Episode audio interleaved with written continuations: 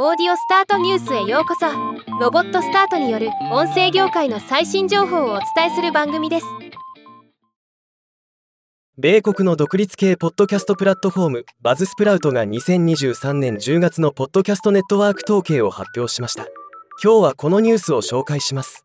バズスプラウトの2023年10月の月間ダウンロード数1億4025万6454新エピソード数18万2299アクティブなポッドキャスト数12万4051を対象にした分析となっています。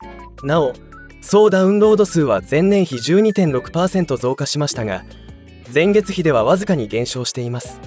ポッドキャストアプリ別。リスナーが使っているポッドキャストアプリ。トップは Apple Podcast 43%が圧倒的で次いで2位が Spotify30% 3位ウェブブラウザー4%と続きました。Apple Podcast は前年比3.5%増加し Spotify は3.6%減少しています。デバイス別。リスナーが使っているデバイス。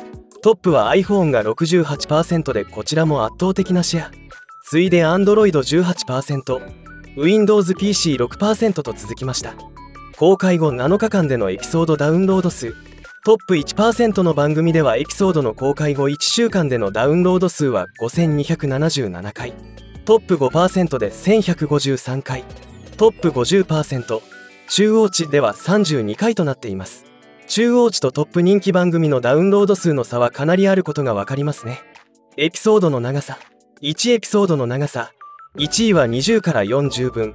32%2 位は40から60分。22% 3位は60分以上16%と続きました。20分以下も30%なのでエピソードの長さはかなりばらつきがありますね。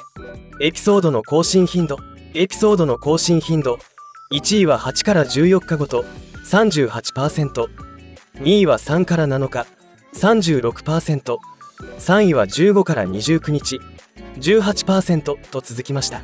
0から2日のように更新頻度の高いもの30日以上のように更新頻度が低いものは例外的になっているようです。ではまた。